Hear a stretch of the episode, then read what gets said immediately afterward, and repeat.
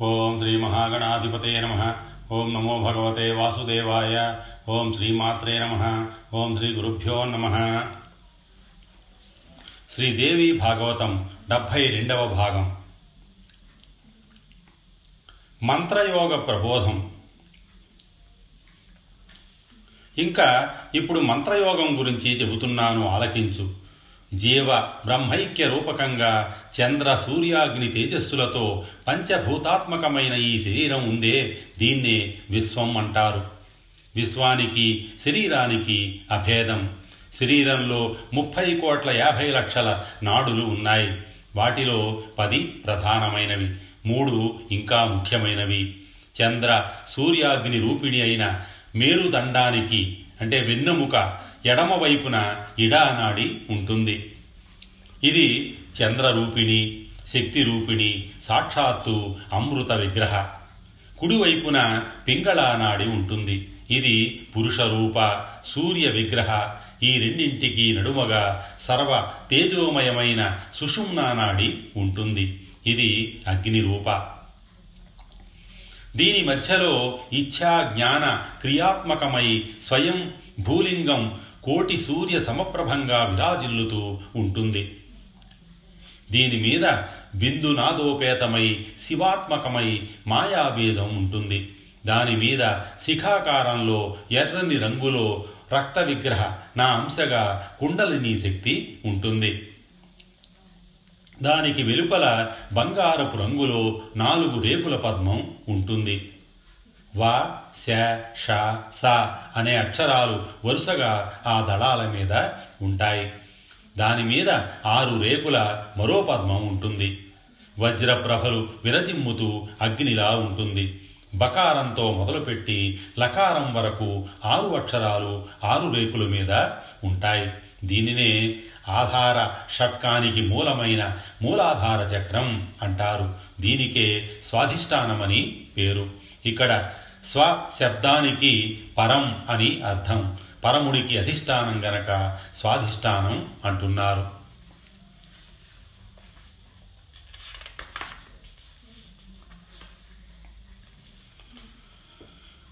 మూలమాధార షట్కస్య మూలాధారం తతో విదు. స్వశబ్దేన పరం లింగం స్వాధిష్టానం తతో విదు. దీనికి పైని నాభి ప్రదేశంలో మణిపూరం ఉంటుంది. అది మెరుపులతో కూడిన మేఘంలాగా మహాప్రభలు విరజిమ్ముతూ ఉంటుంది. అక్కడి పద్మం మణిమయ కాంతులతో విరాజిల్లుతూ ఉంటుంది. అందుకని మణిపద్మం అని కూడా అంటారు. దీనికి పది దళాలుంటాయి. డకారం మొదలు ఫకారం వరకు వాటి మీద అక్షరాలు ఉంటాయి. దీనికి అధిష్టాత విష్ణువు ఇది విష్ణాలోకన కారణం. దీనిపైని ఉంటుంది అనాహత చక్రం. ఉదయ సూర్యప్రభలు విరజిమ్ముతూ పన్నెండు రేకుల పద్మం ఇది. కకారం మొదలు ఠకారం వరకు అక్షరాలు ఉంటాయి. దీని మధ్యలో కోటి సూర్య ప్రభలతో బాణలింగం ఉంటుంది. ఈ చక్రం శబ్ద బ్రహ్మమయం. అందుకే శబ్దానాహతమని అంటారు మునీశ్వరులు. ఇది ఆనంద సదనం. పురుషాధిష్ఠితం. దీనిపైని పదహారు రేకుల పద్మం విశుద్ధ చక్రం. పదహారు అచ్చులు పదహారు రేకుల మీద ఉంటాయి. ఇది ధూమ్రవర్ణంలో ఉంటుంది. హంసాలోకనంతో జీవుడికి విశుద్ధిని కలిగిస్తుంది గనక దీనికి ఆ పేరు ఏర్పడింది. దీనినే కొందరు ఆకాశచక్రమని అంటారు. దీనిపైది ఆజ్ఞాచక్రం ఆత్మాధిష్ఠితం. అక్కడ ఆజ్ఞా సంక్రమణం జరుగుతుంది. కనుక దీనికి ఆ పేరు సార్థకం. ఇక్కడ పద్మానికి రెండే రేకులు. వాటి మీద హకారము క్షకారము ఉంటాయి. ఇది చాలా మనోహరమైన పద్మం. దీనిపైని కైలాస చక్రం అటుపైని రోధిని చక్రం ఉంటాయి. ఈ ఆధార చక్రాలు దాటిన తరువాత సహస్రారయుతమైన బిందుస్థానం ఉంటుంది. వాయుధారణ. హిమగిరీంద్ర ఇది ఉత్తమోత్తమమైన యోగ మార్గం ముందుగా పూరక యోగంతో మనస్సును ఆధార చక్రంలో సంయోజించాలి. గుద మేఢ్రాంతరంలో ఉన్న శక్తిని ఆకుంచించి నిద్రలేపాలి. ఆ శక్తిని లింగభేద క్రమంలో వరుసగా ఆయా చక్రాల గుండా తీసుకువెళ్ళి బిందు చక్రాన్ని పొందించాలి. ఆ పరాశక్తి శంభునితో ఏకీభూతమైనట్టు భావన చెయ్యాలి. అప్పుడు అక్కడ లాక్షార సోపమైన అమృతం ఆవిర్భవిస్తుంది. దానిని యోగసిద్ధిదము మాయాఖ్యము అయిన ఆ శక్తికి తాపించాలి. షట్చక్ర దేవతలకు ఆ అమృతధారలతో సంతర్పణ చెయ్యాలి. అటుపైని ఆ శక్తిని అదే మార్గంలో తెచ్చి మూలాధారంలో ప్రవేశపెట్టాలి. ఇలా నిశ్చల చిత్తంతో నిత్యము అభ్యసించే వారికి సకల మంత్రాలు సిద్ధిస్తాయి. జరామరణ దుఃఖాలు దరిచేరవు భవబంధనాలు తెగిపోతాయి. జగన్మాతగా నాకున్న గుణాలన్నీ శక్తులన్నీ యథాతథంగా ఆ సాధకుడికి సంక్రమిస్తాయి. ఏ గుణా సంతి దేవ్యా? మే జగన్మాతుర్యథా తథా. తే గుణా సాధకవరే భవంత్యేవ నచాన్యథా నాయన హిమాలయ ఉత్తమోత్తమమైన వాయుధారణ విధానాన్ని చెప్పాను. గ్రహించావు కదా? ఇక ఇప్పుడు మంత్రధారణ విధానం చెబుతున్నాను. ఆలకించు. దిక్కాలాజ్జన వచ్చిన్నమైన దేవీ తత్వంలో చిత్తాన్ని లగించి జీవ బ్రహ్మైక్య యోజనతో యోగీశ్వరుడు తన్మయుడు అంటే దేవీ తత్వమయుడు అవుతాడు. మలినమైన చేతస్సుకి ఇది లభించదు. అటువంటప్పుడు అవయవ యోగంతో అభ్యాసం చెయ్యాలి. నా మధురమైన హస్తపాదాద్ది అవయవాలలో చిత్తాన్ని నిలబెట్టి ధ్యానిస్తూ స్థాన స్థానజయం పొందాలి. అలా చిత్తాన్ని విశుద్ధం చేసుకొని అందులో మొత్తం నా రూపాన్ని ప్రతిష్ఠించుకోగలగాలి. అలాగా సంవిస్వరూపిణినైన నాలో మనస్సు లయమయ్యేంత వరకు ఇష్టమంత్రాన్ని జపిస్తూ హోమాది కాల అభ్యాసాన్ని కొనసాగించాలి. మంత్రాభ్యాసము యోగాభ్యాసము ఇవి రెండు జతగా సాగాలి. సాగితే ఏ వస్తువును గురించిన జ్ఞానం కలుగుతుంది. యోగం లేని మంత్రం కానీ మంత్రం లేని యోగం కానీ బ్రహ్మసిద్ధిని కలిగించలేవు. నయోగేన వినా మంత్రో న మంత్రేణ వినా హి సహా. దయోరభ్యాస యోగో హి బ్రహ్మ సంసిద్ధి కారణం. చీకటింటిలో దీపంతో కుండ కనిపించినట్టు మంత్రంతో మాయావృతుడైన ఆత్మ అంటే పరమాత్మ గోచరుడవుతాడు. తమ పరివృతే గేహే ఘటో దీపేన దృశ్యతే ఏవం మాయావృతో హ్యాత్మా మనునా గోచరీకృత.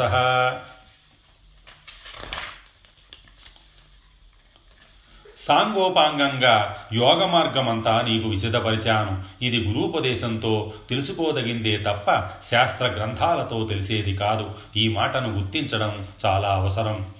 శైలాధిరాజ యోగాసన సంస్థితుడై నిర్వ్యాజమైన భక్తితో బ్రహ్మరూపిణినైన నన్ను ధ్యానించాలి. బ్రహ్మ పదార్థం అంటే అది నిత్య సన్నిహితం గుహాచారం గుహాచరం మహత్పదం. సదా సద్వరేణ్యం విజ్ఞాన వరిష్టం అర్చిష్మంతం అణువులలోకెల్లా అణువు మహత్తులలోకెల్లా మహత్తు. సమస్త లోకాలు సకల ప్రాణులు అందులోనే ఉన్నాయి. అది అక్షరం అది ప్రాణం. అవాంగ్మానస గోచరం అది సత్యం అది అమృతం. సౌమ్యుడా ఇది తెలుసుకో. ఔపనిషదమైన ధనుస్సును స్వీకరించి సునిశితమైన ఉపాసనా శరాన్ని మహాస్త్రంగా సంధించి మనస్సును ఉంచి అక్షర పరబ్రహ్మను లక్ష్యంగా నిర్ధారించుకోవాలి. ప్రణవమే ధనస్సు ఆత్మయే బాణం బ్రహ్మ లక్ష్యం జాగరూకుడై బాణంలా తన్మయుడై లక్ష్యాన్ని ఛేదించాలి. ప్రణవో ధనుస్యరో హ్యత్మా బ్రహ్మ తల్లక్ష్యముచ్యతే. అప్రమే అప్రమత్తేన వేద్దవ్యం. శరవత్తన్మయో భవేత్. భూమి ఆకాశం అంతరిక్షం సకల ప్రాణాలు అన్నీ ఒక్క ఆత్మగా తెలుసుకో. తక్కిన మాటలన్నీ విడిచిపెట్టేసేయి. ఇదే అమృతోపలబ్ధికి సేతువు రథచక్రనాభికి కమ్మీలన్నీ అనుసంధానమై ఉన్నట్టు శరీరంలో నాడులన్నీ ఆత్మతో ముడిపడి ఉంటాయి. వాటి మధ్యలో ఆత్మ సంచరిస్తూ ఉంటుంది. ఓం అనే ఏకాక్షర మహాప్రణవాన్ని ధ్యానించు. నీకు శుభమవుతుంది. చీకటి సముద్రాన్ని తరిస్తావు. ఆ దివ్యమైన బ్రహ్మపురంలో ఆకాశాన ఆత్మ సంప్రతిష్ఠితమై ఉంటుంది. అది మనోమయం. ప్రాణ శరీర నేత అన్నమయ కోశంలోనూ సన్నిధి చేసి ఉంటుంది. అమృతము ఆనందరూపము అయిన ఆ బ్రహ్మ పదార్థాన్ని ఆత్మతత్వాన్ని ధీరులే తెలుసుకోగలరు. తెలుసుకున్న వారికి హృదయ గ్రంథి విచ్చుకుంటుంది. సర్వ సంశయాలు పటాపంచలవుతాయి సకల కర్మలు క్షీణిస్తాయి. బ్రహ్మ విద్య హిరణ్మయ కోశంలో ఈ బ్రహ్మ విరజంగా నిష్కలంగా భాసిస్తుంది. అది అత్యంత పరిశుభ్రం వెలుగులకే వెలుగు అని ఆత్మవేత్తలు చెబుతున్నారు. అక్కడ సూర్యుడు ప్రకాశించడు చంద్ర తారకులు ఉండవు. మెరుపులు ఆనవు. అది ఒక మహాగ్ని. దాని కాంతులతోనే మిగతావి కాంతిమంతాలవుతాయి. అది బ్రహ్మ ముందు వెనుక అన్ని వైపులా కింద పైన అంతటా బ్రహ్మ. ఈ విశ్వమే బ్రహ్మ. ఇటువంటి అనుభవం ఏ యు యోగీశ్వరుడికి కలుగుతుందో అతడు కృతార్థుడు అతడు నరోత్తముడు అతడే బ్రహ్మభూతుడు. ప్రసన్నాత్ముడు. అతడు దేనికి శోకించడు? దేనిని కాంక్షించడు? తనకు భిన్నంగా రెండవది ఉన్నప్పుడు ఉంది అనుకున్నప్పుడు కదా భయం వేసేది. అటువంటిది లేకపోవడం వల్ల బ్రహ్మాఖిన్నుడు కనుక సర్వత్రా బ్రహ్మనే చూస్తున్నాడు గనక బ్రహ్మవేత్త దేనికి భయపడడు? అతడి వియోగం నాకు లేదు నా వియోగం అతడికి లేదు నేనే అతడు అతడే నేను. ఇది నిశ్చయం. అతడిని దర్శించడమే నన్ను దర్శించడం. మద్దర్శనంతు తత్ర స్యాద్యత్ర జ్ఞానీ స్థితో మమ పర్వతరాజా నిజానికి నేను తీర్థక్షేత్రాలలోనో కైలాస వైకుంఠాలలోనో మరెక్కడో మరెక్కడో లేను బ్రహ్మజ్ఞానుల హృదయ పద్మాలలో స్థిరంగా నివసిస్తూ ఉంటాను। నాకు కోటి పూజలు చేసినందువల్ల వచ్చే ఫలం అటువంటి జ్ఞానులను ఒక్కసారి అర్చిస్తే చాలు దక్కుతుంది. అతడి వంశం అంతా పవిత్రమవుతుంది. అతడిని కన్న తల్లి ధన్యురాలవుతుంది. భూదేవి పుణ్యవతి అవుతుంది. మనస్సును చిచ్చక్తిలో లయం చెయ్యడమే సారాంశంగా బ్రహ్మజ్ఞానం అంటే అడిగావు గనక చెప్పాను. నువ్వు యోగ్యుడు గనక చెప్పాను. నాహం తీర్థేన కైలాసే వైకుంఠే వా కర్హిచిత్ వసామి కింతు మజ్ఞాని హృదయాంభోజమధ్యమే ఈ బ్రహ్మజ్ఞాన రహస్యాన్ని భక్తియుక్తుడు శీల సంపన్నుడు అయిన జ్యేష్ఠపుత్రుడికి గాని శిష్యుడికి గాని మీరు ఉపదేశించవచ్చు. దేవుడి పట్ల గురువు పట్ల సమానంగా ప్రగాఢమైన భక్తి కలిగిన వాడికే తప్ప ఇతరుడికి ఇది ఉపదేశించకూడదు. ఉపదేశించినందువల్ల ప్రయోజనం ఉండదు. తండ్రి వల్ల లభించిన జన్మ నశిస్తుంది. కానీ బ్రహ్మజ్ఞాని అయిన గురువు వల్ల లభించిన పునర్జన్మ అంటే జ్ఞానిగా మారడం ఎప్పటికీ నశించదు. అందుకనే బ్రహ్మజ్ఞానాన్ని అందించిన గురువే ఉత్తమోత్తమ గురువని శాస్త్రాలు ఉద్ఘోషిస్తున్నాయి. శివుడు కోపించిన గురువు కాపాడుతాడు. గురువే కోపిస్తే శివుడు కూడా రక్షించలేడు. అందుచేత శిష్యుడు ఎల్లవేళలా అత్యంత జాగరూకుడై గురువును సేవించుకోవాలి సంతోషపరచాలి త్రికరణ శుద్ధిగా భక్తి తాత్పర్యాలతో పరిచర్యలు చెయ్యాలి. లేకపోతే కృతజ్ఞత సంక్రమిస్తుంది. కృతజ్ఞుడికి నిష్కృతి లేదు. शिवे रुष्ठे गुरुस्त्राता, गुरौ रुष्ठेन शङ्करः। तस्मात् सर्वप्रयत्नेन श्रीगुरुं तोषयेन्नग। कायेन मनसा वाच, सर्वदा तत्परो भवेत्, अन्यथा तु कृतघ्नः स्यात्, कृतघ्ने नास्ति निष्कृतिः। ఒకప్పుడు ఈ బ్రహ్మ విద్యను దేవేంద్రుడు అధర్వణుడు అనే శిష్యుడికి ఉపదేశించాడు. అయోగ్యులకు ఉపదేశించ ఉపదేశించావో నీ తల నరికేస్తాను జాగ్రత్త అని హెచ్చరించి మరీ ఉపదేశించాడు. అలాగే అని అంగీకరించి ఉపదేశం పొందిన అధర్వణుడు ఆ తరువాత ఆ విద్యను అశ్విని దేవతలకి ఉపదేశించాడు. ఇది తెలిసి ఇంద్రుడు ఉగ్రుడై వజ్రాయుధంతో అధర్వణుడి శిరస్సు ఖండించాడు. అశ్విని దేవతలు వైద్యులు కనుక శిరస్సును మళ్ళీ అతికించగలిగారనుకో అది వేరే సంగతి. కానీ నగేంద్ర అతి అతి సంకట సంపాద్య ఈ బ్రహ్మ విద్య లభించిందో ధన్యుడైనట్టే కృతకృత్యుడైనట్టే. బ్రహ్మజ్ఞానం కడుంగడు దుర్లభమని గ్రహించాడు హిమవంతుడు. అందుకని అందరికీ అందుబాటులో ఉండే మరొక ముక్తి మార్గం ఏదైనా ఉందేమో తెలుసుకోవాలి అనుకున్నాడు. సవినయంగా అభ్యర్థించాడు. జగదీశ్వరి వైరాగ్య భావనలు లేని నాలాంటి మధ్యమ స్థాయి మానవుడికి సుఖంగా అట్టే క్లేశాలు లేకుండా జ్ఞానం లభించే మార్గం ఏదైనా ఉంటే ఉపదేశించు తల్లి.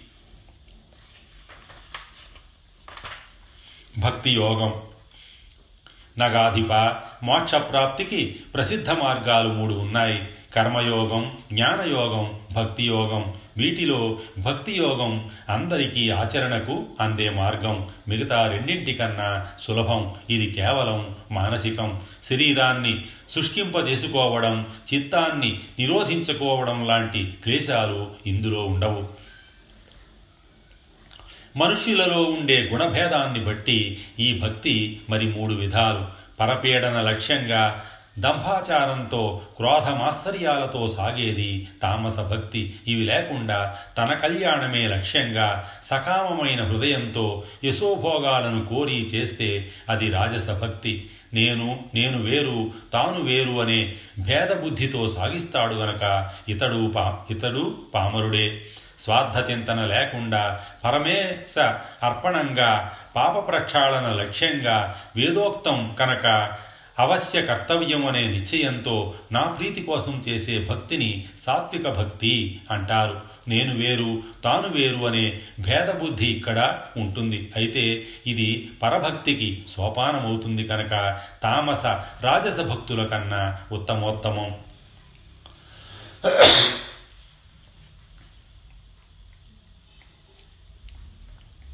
ప్రాలేయ భూధర ఇప్పుడు ఈ పరభక్తిని గురించి వివరిస్తాను తెలుసుకో. నా గుణగణాలను నిత్యము ఆలకించడం నా దివ్యనామాలను నిరంతరం గానం చేయడం కళ్యాణ గుణ నీరధినైన నా ఎందు ఎడతెరిపి లేని తైలధారగా మనస్సును ఎప్పుడూ వర్తింపజేయడం హేతువు ఉన్నా లేకపోయినా నన్ను అర్చించడం కన్నా మించినది లేదని భావించి సేవించడం. మోక్షాన్ని కూడా వాంఛించకుండా సేవ్య సేవకతా భావాన్ని విడిచిపెట్టి అర్చించడం సకల ప్రాణికోటిలోనూ సర్వరూపాలలోనూ నన్నే దర్శించడం. తన పట్ల తనకు ఎంతటి అభిమానము అనురాగము ఉంటాయో అంతగానూ నా పట్ల ప్రీతి వహిస్తూ చైతన్య సామాన్యాన్ని బట్టి తనకు నాకు అభేదాన్ని గ్రహించడం. సర్వ ప్రాణికోటిని నాకు అభిన్నంగా తనకు అభిన్నంగా దర్శించడం వల్ల ఎవరికి ఎప్పుడూ ద్రోహం తలపెట్టని దశకు చేరుకోవడం. నా కోవెలలను నా భక్తులను నిరంతరం దర్శించడం నా గురించి చెప్పే శాస్త్రాలను మంత్రతంత్రాలను అధ్యయనం చెయ్యడం నా మీద ప్రేమతో నిరంతరం పులకించిపోతూ ఆనంద బాష్పాలు రాలుస్తూ గద్గద కంఠంతో నా నామాన్ని జపిస్తూ అనన్య భావంతో నన్ను పూజించడం ధన వ్యయానికి లోభించకుండా నా నిత్య నైమిత్తిక వ్రతాలనన్నింటినీ ఆచరించడం నా ఉత్సవాలను దర్శించడమే స్వభావంగా వహించడం గొంతెత్తి నామగానం చేస్తూ అహంకార దేవత దేవతాదాత్మ్యరహితుడై నృత్యం చెయ్యడం దేహ సంరక్షణ దృష్టిని పూర్తిగా విడిచిపెట్టి ఏది ఎలా జరగాలని రాసిపెట్టి ఉందో అది ఎలా జరుగుతుందని దృఢంగా విశ్వసించి వర్తించడం. ఇవి పరభక్తికి నిదర్శనాలు. భూధర దేవికి అతిరిక్తంగా దేవికి భిన్నంగా ఈ సృష్టిలోనే కాదు ఎక్కడా ఏమీ లేదని భావించగలిగిన ఈ పరభక్తి సంపన్నుడు ఈ క్షణంలోనే చిన్మాత్రమైన నా రూపంలో విలయం పొందుతాడు. ఈ భక్తికి సంబంధించిన పరాకాష్ఠ స్థితినే జ్ఞానం అంటారు. వైరాగ్యానికి చివరమెట్టు అదే. అందుకనే జ్ఞానంలో ఇవి రెండూ కలిసి ఉంటాయి అనడం. భక్తేస్తు యా పరాకాష్ఠ సైవ జ్ఞానం ప్రకీర్తితం వైరాగ్యస్య చ సీమా సా జ్ఞానే తదుభయం యత హిమవన్నగరాజ ప్రారబ్ధవశం వల్ల భక్తుడైన వాడికి బ్రహ్మజ్ఞానం కలగదు. కానీ అతడు నా మణిద్వీప నివాసం పొందగలుగుతాడు. అక్కడ సకల భోగాలను ఇచ్ఛారహితంగా అనుభవిస్తూ కట్టకడపటికి నా చిద్రూప జ్ఞానాన్ని పొందుతాడు. అప్పుడు ముక్తుడవుతాడు. అందుచేత కేవలం జ్ఞానం వల్లనే ముక్తి మరొక మార్గం లేదు. ఇహలోకంలోనే ఉండి ప్రత్యేగాత్మను హృదయస్థం చేసుకొని సంవిత్పర శరీరుడైన జ్ఞానికి బ్రహ్మత్వమే తప్ప మరణం లేదు. జ్ఞానం వల్ల అజ్ఞానాన్ని నశింపజేసుకొని తనలో ఉన్నదానినే తాను దర్శించడం తన అధీనంలో ఉన్నదానినే తాను పొందడం ఇది బ్రహ్మజ్ఞానోపలబ్ధి అంటే మెడలో ఉన్న బంగారు గొలుసును తడిమి తెలుసుకోగలగడమన్నమాట.